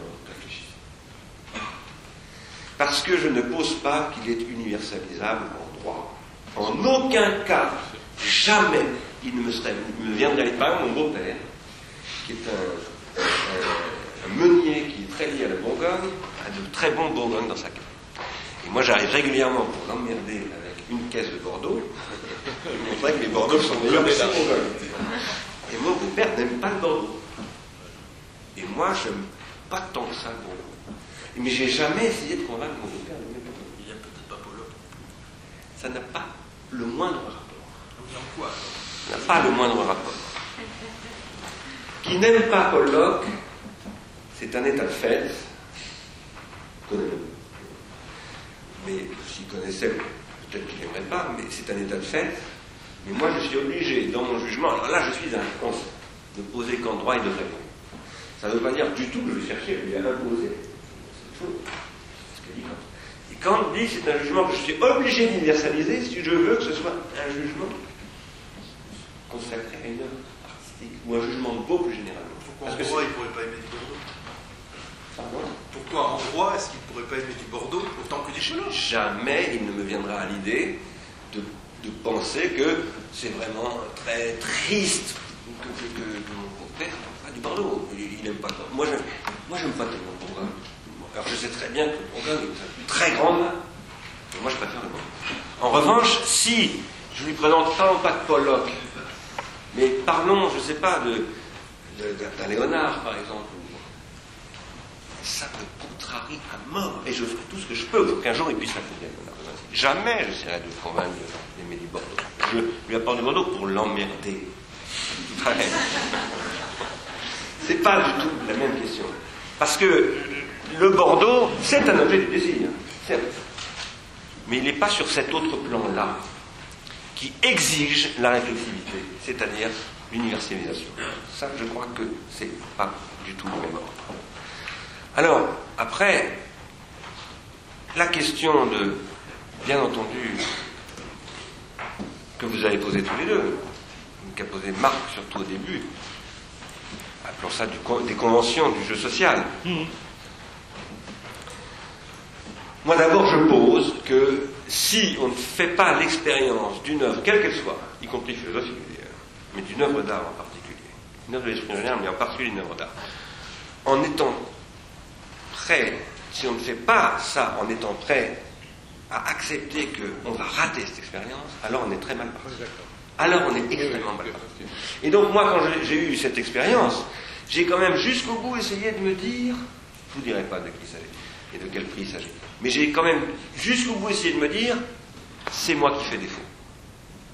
Parce que j'ai eu trop d'expériences, trop nombreuses, innombrables même, où je, me suis surpris en défaut, et finalement, par des pratiques dont je ne saurais jamais jusqu'à quel point elles sont pas mystagogiques, au sens où finalement j'intègre un, un jeu de convention sociale, etc., qui fait que je ne le saurais jamais. Mais ça, c'est comme chez Pascal. Je crois qu'il y a une irrationalité fondamentale, alors là, pour le coup, qui fait que je ne peux pas ne pas ne pas passer par des jeux conventionnels et que je ne sais jamais finalement. Et c'est pour ça que je dis que cette mystagogie, pour moi, est irréductible. Et elle est nécessaire et elle est même magnifique. Elle est même magnifique. Mais il n'y a pas que dans le monde artistique qu'elle existe. Après, il y a bien entendu, c'est pourquoi j'ai parlé de bigoterie, etc., un moment, alors je sais que ça ressemblait un peu à Jean-Clair, ce que j'ai pu dire, mais c'est pas du tout ce que je veux dire. Et moi, je ne pense pas que Jean-Clair, d'une part, et d'autre part, je n'ai pas dit que la technique, euh, il n'y avait plus de technique. là. Non, ce que je dis simplement, c'est que jusqu'à il y a peu de temps, grosso modo jusqu'à la première moitié du 19e siècle, l'art était intrinsèquement technique. Il ne pouvait pas ne pas être technique. Et qu'à partir de Duchamp, et même avant, mais surtout à partir de Duchamp, il se libère de la technique. Ça ne veut pas dire qu'il ne, pratique plus la technique. Vous êtes le premier dans la décrépitude du phare, c'est Baudelaire, ça. Non, mais bien sûr.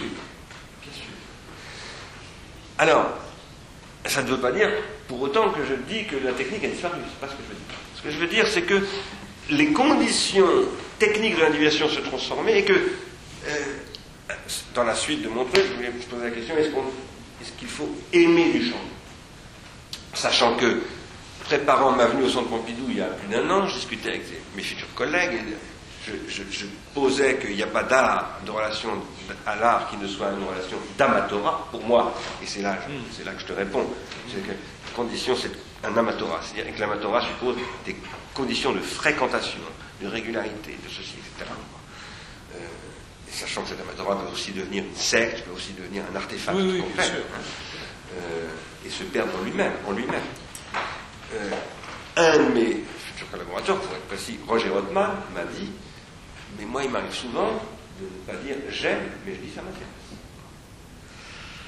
Et, c'est pourquoi j'allais vers le désamour, parce qu'on est dans une époque où on dit très souvent et de plus en plus ce film m'intéresse, cette œuvre m'intéresse, on ne peut plus dire j'aime cette œuvre. Et je pense que c'est une énorme question. Et que je, réfléchissais à la fin, c'est la conclusion, est-ce qu'il est possible de sublimer le désamour? Tout comme, comme il y a une sublimation de l'amour. Est-ce qu'on peut sublimer dans le désamour? Et alors je réponds, moi, oui, mais avec amour. C'est-à-dire qu'il faut aimer le désamour pour pouvoir le sublimer. Je, crois ça fondamentalement. Ce que j'appellerais une générosité de l'artiste. L'artiste, il est génial parce qu'il est généreux. C'est radical et c'est pas pour rien. Alors, euh, Rothman me dit euh, s'intéresser. Je continue à penser que par exemple, si on dit juge, si on dit Duchamp c'est intéressant, on a tout raté. Il faut aimer Duchamp. Mais ce qu'on aime dans Duchamp, c'est pas la vie sociale de Duchamp. C'est l'individuation de Marcel Duchamp. Or, jusqu'à pratiquement Delacroix, ce qui s'individue, c'est pas l'artiste. C'est l'histoire de l'art. Alors, mais c'est l'histoire de l'art pensée comme une individuation technique de l'histoire de l'art. C'est une individuation des procédés de production. L'art de M. Delacroix, c'est son art de représentation. À partir de la modernité, ça bascule.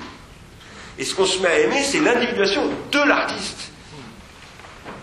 Avec son moi empoulé, comme Baudelaire.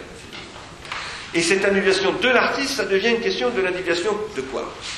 De l'individu psychique par rapport à une désindividuation. Parce que Baudelaire apparaît au moment donné, au moment où les prolétaires apparaissent. Et où l'individuation sociale se fait au prix d'une désindividuation massive. Et ça, ça s'appelle la modernité. Et nous, nous vivons dans ce que j'appelle moi une hyper-désindividuation. Et je crois qu'un des grands problèmes de l'art contemporain, c'est qu'il est hyper diachronisant, c'est-à-dire hyper individuant, au moment où les foules, les masses de gens, la population est hyper synchronisée, c'est-à-dire hyper désindividuée. C'est ça dont parle Joseph Beuys. C'est ça le sujet de Beuys. Et c'est ça son- sa relation conflictuelle et compliquée avec Warhol, pour moi. C'est ça qui se joue derrière. Bien, on va sortir de notre conversation à trois et puis euh, allez-y, la parole est à vous. Oui, une question. À un moment, vous avez le temps de conclure, mais vous dites qu'il y a une individuation dans le jugement réflexif. Et, euh, et après, vous dites que l'artiste pose la question de l'individuation dans, dans, l'artistation. Est-ce que vous, vous dites que l'artiste devrait être romantique, en fait? Est-ce que une espèce de techno-romantisme et que C'est dans cette. euh, quand vous parliez au moment de, la dramatisation, je pensais beaucoup à. à- au c'était une découpage, je ne sais pas le terme. Pardon, j'ai pas entendu. Je ne connaissais pas le terme avant. C'était un découpage de forme d'un mouvement, donc ça me faisait penser évidemment au fragment. Mais en fait, c'était un petit moment où vous parliez, je pensais à une espèce de techno-romantisme dans ce disiez. où on se retrouve dans le jugement réflectif, etc., qui maintenant va un peu plus loin avec Est-ce que, est-ce que, est-ce que, qu'est-ce que vous pensez des artistes romantiques Est-ce que l'artiste doit être romantique? Euh, A priori, je pense que jamais un retour quelconque n'est possible. Ça, alors, je me dirais, c'est pas vrai du tout la Renaissance, bon, mais la Renaissance, c'est pas un retour, c'est une Renaissance, justement. Non, je ne pas mais, tel qu'il c'était à l'époque, mais dans, dans, cette idée de. Il y a des, il y a, il y a des mouvements. Il y a des mouvements techno-romantiques. Euh, D'ailleurs, je, reçois très régulièrement euh, d'un artiste dont j'arrive plus à retrouver le nom. Stéphane Baron. Baron. Il suffit de demander. Stéphane Baron. Oui. Stéphane Baron. La planétaire. Voilà. Bon, il y, a, il y a aussi euh, des, des, gens qui. Enfin, il y a, sur plusieurs continents, pas simplement en France. Euh, je ne sais pas exactement ce que vous entendez par romantisme. C'est très compliqué, la question du romantisme. Mais. C'est sur euh, ben, l'exagération. L'artiste est vraiment quelqu'un de particulier, contrairement à la modernité où on a vu euh, où l'artiste est toujours derrière son œuvre, on ne voyait plus l'espace. Il essayait de tuer le présent, de. Ouais, Alors, l'exagération de l'individuation psychique, vous voulez dire Sachant que les grands romantiques, les grands romantiques comme Goethe ou d'autres, ou Schiller, ce sont, ils, ils intensifient l'individuation collective tout autant que, que psychique. Hein. Et, c'est, et, et, ils posent que leur, leur, individuation psychique est intensifiée est artistique dans la mesure où elle intensifie l'individuation collective, sinon elle n'est rien du tout. Euh, à ce moment-là, ça n'est que du lyrisme et, qui peut être euh, catastrophique. Alors, moi, j'aurais tendance à dire que non. Euh, ce, à quoi je pense n'est pas un retour du tout romantisme, ou un techno ou une réinvention du romantisme, même si ça peut passer par une revisitation de la question romantique. Euh, Parce que la façon dont vous lisez Kant est la façon dont le romantique lisait Kant, en fait. Oui, on peut le dire comme ça. Oui. Mais enfin, il n'y a pas que. Hein. Enfin, ça, il n'y a pas que. N'y a pas la façon dont j'ai lu n'est pas que la façon des romantiques. Il y en a beaucoup d'autres qui l'ont lu comme ça, à mon avis. Hein. Elle n'est pas, extrêmement originale, la lecture de Kant ici. Non, il y a Jean Principe aussi qui parle aussi, pareil, de la question intégrée, oui. Aristote, etc., qui oui. a des lois Et il n'est pas très romantique aussi. Euh, bah, il... Non, je ne crois pas. En tout cas, par ailleurs, moi, j'aime beaucoup Nancy, c'est un ami, et, et, et je respecte beaucoup son travail, notamment sur Kant, mais là, je ne suis pas du tout dans, dans, la, dans la problématique de Nancy. Quand même, crois que lui s'y reconnaîtrait pas par ce que je dis. Quoi qu'il en soit, euh, je crois, alors que pour, faire, pour vous répondre plus affirmativement, oui, il faut certainement repasser par une exploration de ce qui s'est joué avec les romantiques. Mais je la ferai cette exploration avec Nietzsche. Et, pas avec Heidegger, et pas avec. Euh, mais ça ne veut pas dire revenir à un techno-romantisme ça veut dire que je pense que, pour moi, la question, c'est le désir. Il faut repenser la question du désir. En fait, c'est un néo-freudisme ce que je fais. Mais un freudisme qui passe par la technique et, non pas par. Parce que je pense que Freud a évacué la technique. Alors, de ce point de vue-là, on pourrait dire que le romantisme est une époque de la libido, une époque de l'économie libidinale. Et que. Euh, euh, elle constitue, euh, en tant que telle, une question proprement freudienne. On pourrait le dire. On pourrait dire que c'est même condition d'apparition d'une certaine forme de la névrose. Moi, je serais assez prêt à dire ça. Oui, mais elle reste dans la sublimation. Elle reste dans la sublimation. Ben oui. Et alors? Alors que nous sommes manifestement dans une grande période de désublimation. Alors voilà, ça, merci de dire ça, Marc, parce que ah oui, effectivement, là où oui, je ne suis pas dans l'amorcisme, c'est que je suis dans l'affirmation de la désublimation. Mais c'est une manière d'être hyper romantique. Ah, de choses. Bon, alors. Question à vous. En fait, moi, c'est quand vous avez dit, euh, euh, faut plus tellement dire euh, j'aime cette œuvre, mais on va dire ça m'intéresse. C'est vrai que j'ai déjà rencontré des, des, enseignants qui disent il faut aimer Kiefer, il faut aimer Boyce. Alors, Boyce, j'étais d'accord, mais Kiefer pas trop. ça m'a amené à me dire, bon, à réfléchir. Alors, est-ce qu'il serait pas. Parce qu'il n'y a, pas, qu a pas derrière le fait qu'on peut plus dire j'aime, mais ça m'intéresse une volonté de ne pas être faillible, de ne pas manquer une bonne œuvre. Et, et, vouloir élargir son goût pour être objectif et dans le vrai et dans le coup. Seulement, est-ce que ce ne serait pas possible d'envisager euh, qu'on peut atteindre le vrai justement parce qu'on creuse sa subjectivité? Est-ce que, pardon, à la C'est fin pas possible de- de- de- d'envisager qu'on peut dans le dos parce qu'on creuse sa subjectivité, comme Marcelo par exemple. Ou même Cézanne. Cézanne, il n'aimait pas Velasquez. On disait Velasquez, il dit pour moi c'est de la glace. Si on lui dit qu'il faut aimer Velasquez, il, il, il balance au chapeau de paille. euh, Très mal. Oui, oui. Ah, Ça, je suis tout à fait d'accord avec ce que vous venez de dire. Et ça s'appelle du soin. Oui. Ça fait, Ah, ça. Ça fait partie du soin pour moi. Prendre soin de soi et des autres, y compris quand on les aime pas. Du soin. Euh, cela dit, euh, ne pas aimer et être intéressé, euh, ça peut être utile pour ceux qu'on aime, pour les choses qu'on aime. Vous voyez ce que je veux dire Pourquoi on les aime en, en voyant ce qu'on n'aime pas Bon, Absolument. Et à ce moment-là, ça s'appelle connaître. Finalement, l'intérêt connaît. Ici. Cela étant, pour compléter, puisque Marc Jiménez parlait de désublimation et pour euh, continuer à répondre à la question sur le romantisme et sur ce que vous venez de dire là, je crois que l'époque où l'on dit, on n'arrive plus à dire j'aime, mais on dit ça m'intéresse, outre l'attitude rhétorique qui peut consister à essayer de rester dans le coup, comme vous avez dit, bon, et ça, je l'écarte, parce que ça, c'est un artefact, une scorie. C'est, je crois, parce que c'est, c'est massif, hein. moi c'est massif. Je- ça m'arrive extrêmement souvent de dire ça m'intéresse. Donc je je balance pas ça en disant c'est n'importe quoi, comme dirait euh, Baudrillard. Bon. Euh, non, non, ça m'intéresse, mais j'aime pas ça. Eh bien, c'est quelque chose qui est typique de l'époque du ce que j'appelle le désamour. Il y, a pire, il y a pire que ça. Parce que ce qu'on entend le, le plus souvent, enfin, et je pense que vous êtes nombreux à l'avoir entendu, c'est euh, c'est très particulier. Moi, ça me, je me surprends à tomber dedans. C'est ouais, c'est pas mal. C'est-à-dire le pas mal. Il faudrait l'écrire en un seul mot. Ouais, pas mal. La, la catégorie du C'est dans, on connaît la chanson d'ailleurs quand, euh, quand Dussolier se penche sur la pile d'assiette, il dit Ah, c'est pas mal, j'aime bien. Moi. Oui, c'est ça. C'est-à-dire que c'est la- la- l'adhésion, mais restrictive. Tu vois, qui, qui ménage, qui ménage quoi en fait? Qui ménage le fait qu'on ne veut pas, d'abord, on ne veut pas s'avouer vaincu devant éventuellement une passion qu'on pourrait éprouver. Donc on ne veut pas avoir l'air enthousiaste dans l'expression de son propre désir. Elle est pas mal. On ne veut pas avoir l'air trop nul par rapport à ceux qui seraient susceptibles d'aimer davantage et de dire par exemple Oh, c'est vachement bien, j'adore. Et là, tu vois, dans une, tu dis Non, oui, oui, c'est pas mal. Tu vois?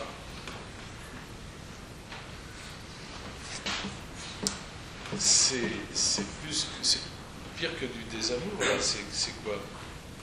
C'est une forme d'indifférence même. Oui, c'est du désengagement. Du Des engagements. Et- oui, mais il faudrait savoir ce qu'il y a d'instrumentalisé dans notre époque pour amener à cette généralisation de, cette, de ce type de forme. Moi, c'est ça que j'entends le plus fréquemment. Moi, c'est pas mal. Peut-être. Oui. Non, je pense qu'il y a une volonté politique et j'aurais bien voulu que vous, Allez-y. vous évoquiez un petit peu. Hier, euh, au Centre Saint-Charles, on a eu la chance de rencontrer M. Elias Ayas, aujourd'hui ne, produit pas ses films en France. Personne ne le produit. Ou en tout cas, même sur des budgets de 6 millions d'euros, qui ne sont pas des gros budgets par rapport à Astérix, qui s'est tourné récemment en Espagne, à 70 millions d'euros. Et, euh, et donc là, moi je, et d'autres, bien sûr, on se pose des questions. Il y a manifestement une volonté de se séparer, de s'éloigner de sujets qui peuvent nous faire penser. Donc il y a une fabrication euh, euh, massive d'objets qui ne sont pas des objets de pensée. Et donc là, moi, j'y vois une volonté politique, j'y vois une volonté d'assèchement, j'y vois la volonté de, faire disparaître même une, notion de contre-pouvoir, aussi fragile soit-elle. Et j'y vois en effet euh, une question où sont, les hommes et les femmes qui peuvent prendre la parole pour un discours suffisamment construit pour euh, prendre la parole et, euh, et, euh, et exister. Alors peut-être que vous-même, on ne vous donne pas la parole. Autre que dans des lieux comme celui-ci, ou en tout cas pas suffisamment. euh, Je pense, je sais pas, la radio, en tout cas peut-être qu'on on n'écoute plus la radio, on ne lit plus, en tout cas, il y a quand même un, et là, je pense pas que ça soit. Des... Souvent, on dit oui, les spectateurs vont plus voir les films d'auteurs. euh, c'est à cause des spectateurs si les, auteurs, euh, les cinéastes ne peuvent pas faire leurs films en France. Et moi, vraiment, je pense le contraire.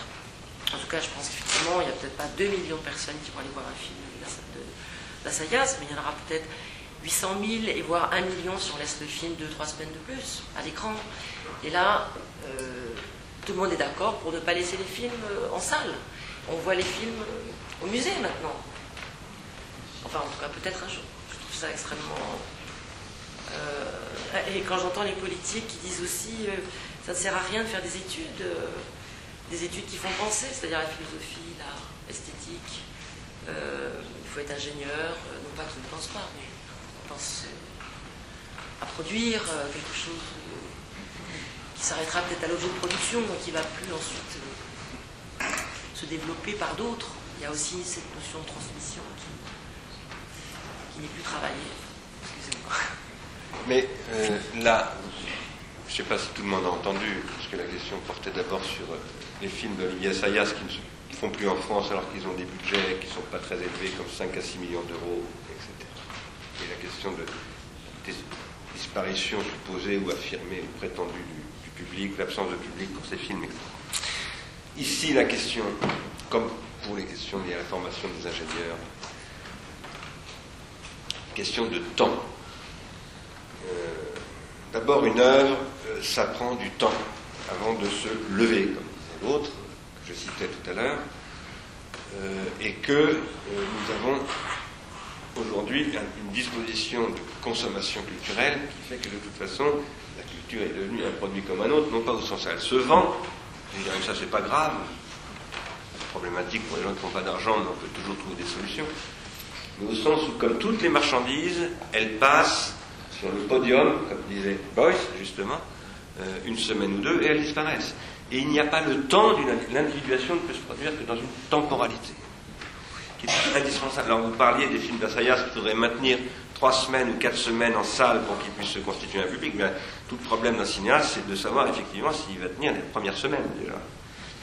Euh, le problème est qu'avant, il fut un temps où les propriétaires de salles pariaient sur des auteurs, parce que les salles leur appartenaient. Aujourd'hui, c'est terminé. Et, aujourd'hui, ce sont des complexes qui ont des taux de rentabilité. Pourquoi? Parce que c'est des fonds de pension qui ont investi dedans et qui disent bah, j'ai mis un milliard de dollars dans votre affaire, il faut que ça me rapporte 150 millions de dollars dans deux ans, sinon je m'en vais. Donc là, la, la chose était extrêmement simple. Alors ça, c'est pas du tout un problème de l'art en particulier. C'est pareil pour les ouvriers, c'est pareil pour. Ça s'appelle le capitalisme. Et ça s'appelle le capitalisme financiarisé, qui est un nouveau type de capitalisme installé depuis une vingtaine d'années. Sur l'art, ça a des effets absolument ravageurs, bien évidemment. Parce que sur l'art et sur l'esprit en général, l'esprit, c'est le temps. C'est un certain type de rapport au temps, y compris au silence. Ce que ne savent plus faire les gens, Marc, c'est se taire. Quand ils se voient, c'est pas mal. Mais il faut être capable de rester silencieux. Y compris, parce que moi, ça m'arriverait souvent de sortir d'un bouquin ou d'un film. ou de- Je sais pas ce que je pense. Et surtout qu'on ne vienne pas m'emmerder à me demander mon avis. Euh, je ne le sais pas. Et ça prendra peut-être très longtemps avant que je ne sache. Et peut-être que je ne saurai jamais en plus. Et c'est pas grave. Mais ici, aujourd'hui, il faut savoir répondre à tout. Euh, pour qui allez-vous voter Euh, Comme à la télé, bien sûr. Et c'est un, et c'est un conditionnement, c'est une destruction du jugement, des capacités de juger, de la faculté de juger. Ça sera le sujet d'un colloque au Centre Pompidou que je fais fin de cette année qui s'appelle Histoire de la faculté de juger. Histoire au pluriel et qui se répétera tous les ans.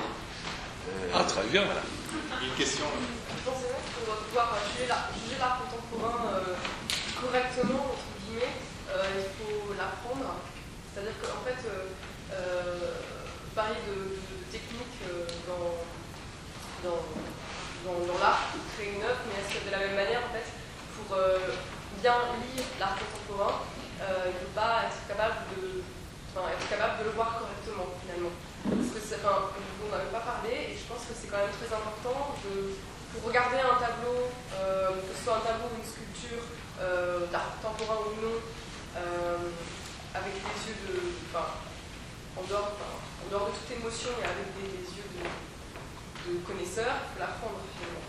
Et euh, je pense que c'est un problème dans l'art contemporain actuellement. Enfin, pour avoir emmené des gens euh, qui ne connaissent rien dans des musées, y compris euh, au centre Pompidou, il y a beaucoup de gens qui ça laisse complètement, enfin, qui sont complètement hermétiques parce qu'ils sont en face à quelque chose qu'on leur a pas appris à voir.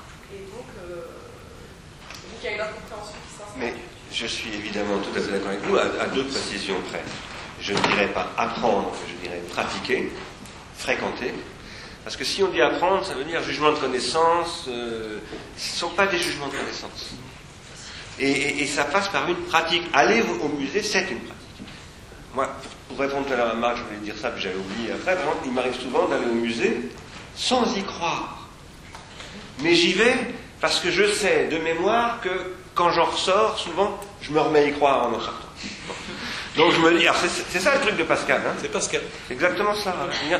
On perd, on perd. euh, il faut avoir une espèce d'automatisme. Moi j'appelle ça une pratique. C'est ce qu'on appelle une pratique au sens religieux, au sens magique. au sens- ça s'appelle ceux que les pratiquants. On les appelle des pratiquants, non pas des praticiens, mais des pratiquants. Alors, euh, ça c'est ma première. Je dirais donc pas apprendre, mais pratiquer.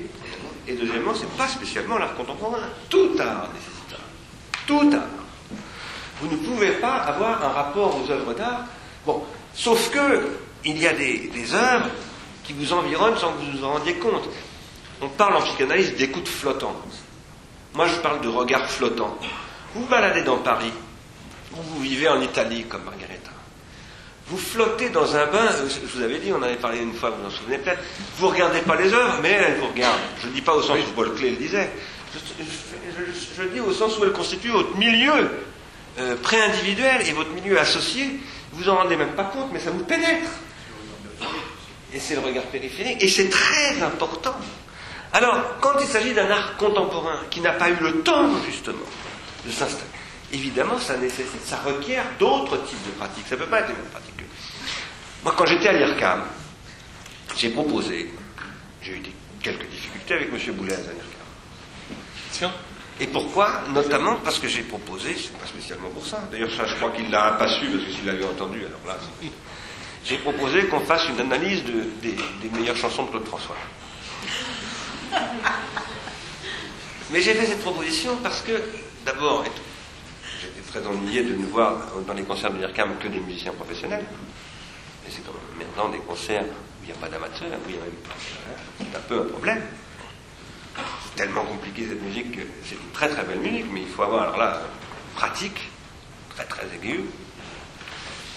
Et, et- d'autre part, je voulais que les écoles, les collèges et les lycées s'intéressent aux œuvres qui sont produites à l'IRCAM et qu'on utilise les logiciels de l'IRCAM pour leur apprendre à écouter de la musique, pas simplement la musique de l'IRCAM, mais à commencer par Claude François. Pourquoi Claude François? Parce que si vous écoutez Claude François, exactement les orchestrations de Claude François, qui ne sont pas de lui, c'est une anthologie de l'histoire de la musique depuis Monteverdi. Il recycle tous les gros machins qui ont bien fonctionné.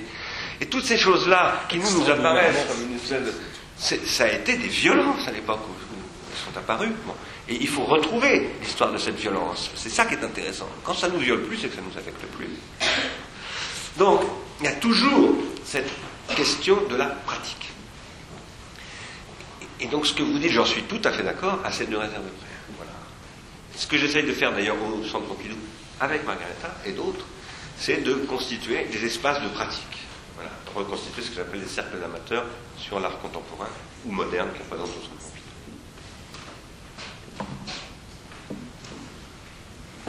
Moi j'avais encore une question euh, qui, je la pose maintenant parce qu'elle a trait à la télévision et qui me tarote, c'est pourquoi, ça n'a rien à voir avec votre exposé, mais euh, pourquoi est-ce qu'il y a actuellement tant d'émissions, de débats à la télévision C'est-à-dire on n'y échappe pas euh, tous les soirs, tous les jours, enfin je. Enfin, il y, a- du débat, et, ces débats, c'est toujours les mêmes d'ailleurs qu'on voit à peu près. Euh, on n'en comprend pas vraiment le sens. Il y a des thématiques, euh, les gens viennent, passent sur les plateaux, euh, parlent d'une manière. Et, ça s'est démultiplié au, au- au dépens des, fictions, par exemple. hein, dans- dans- dans- Alors peut-être que vous avez une réponse. euh, J'ai pas une réponse, mais j'ai une hypothèse, sachant que je ne regarde plus de télévision, parce que je n'ai plus de télévision depuis quelques années, mais euh, j'ai une hypothèse.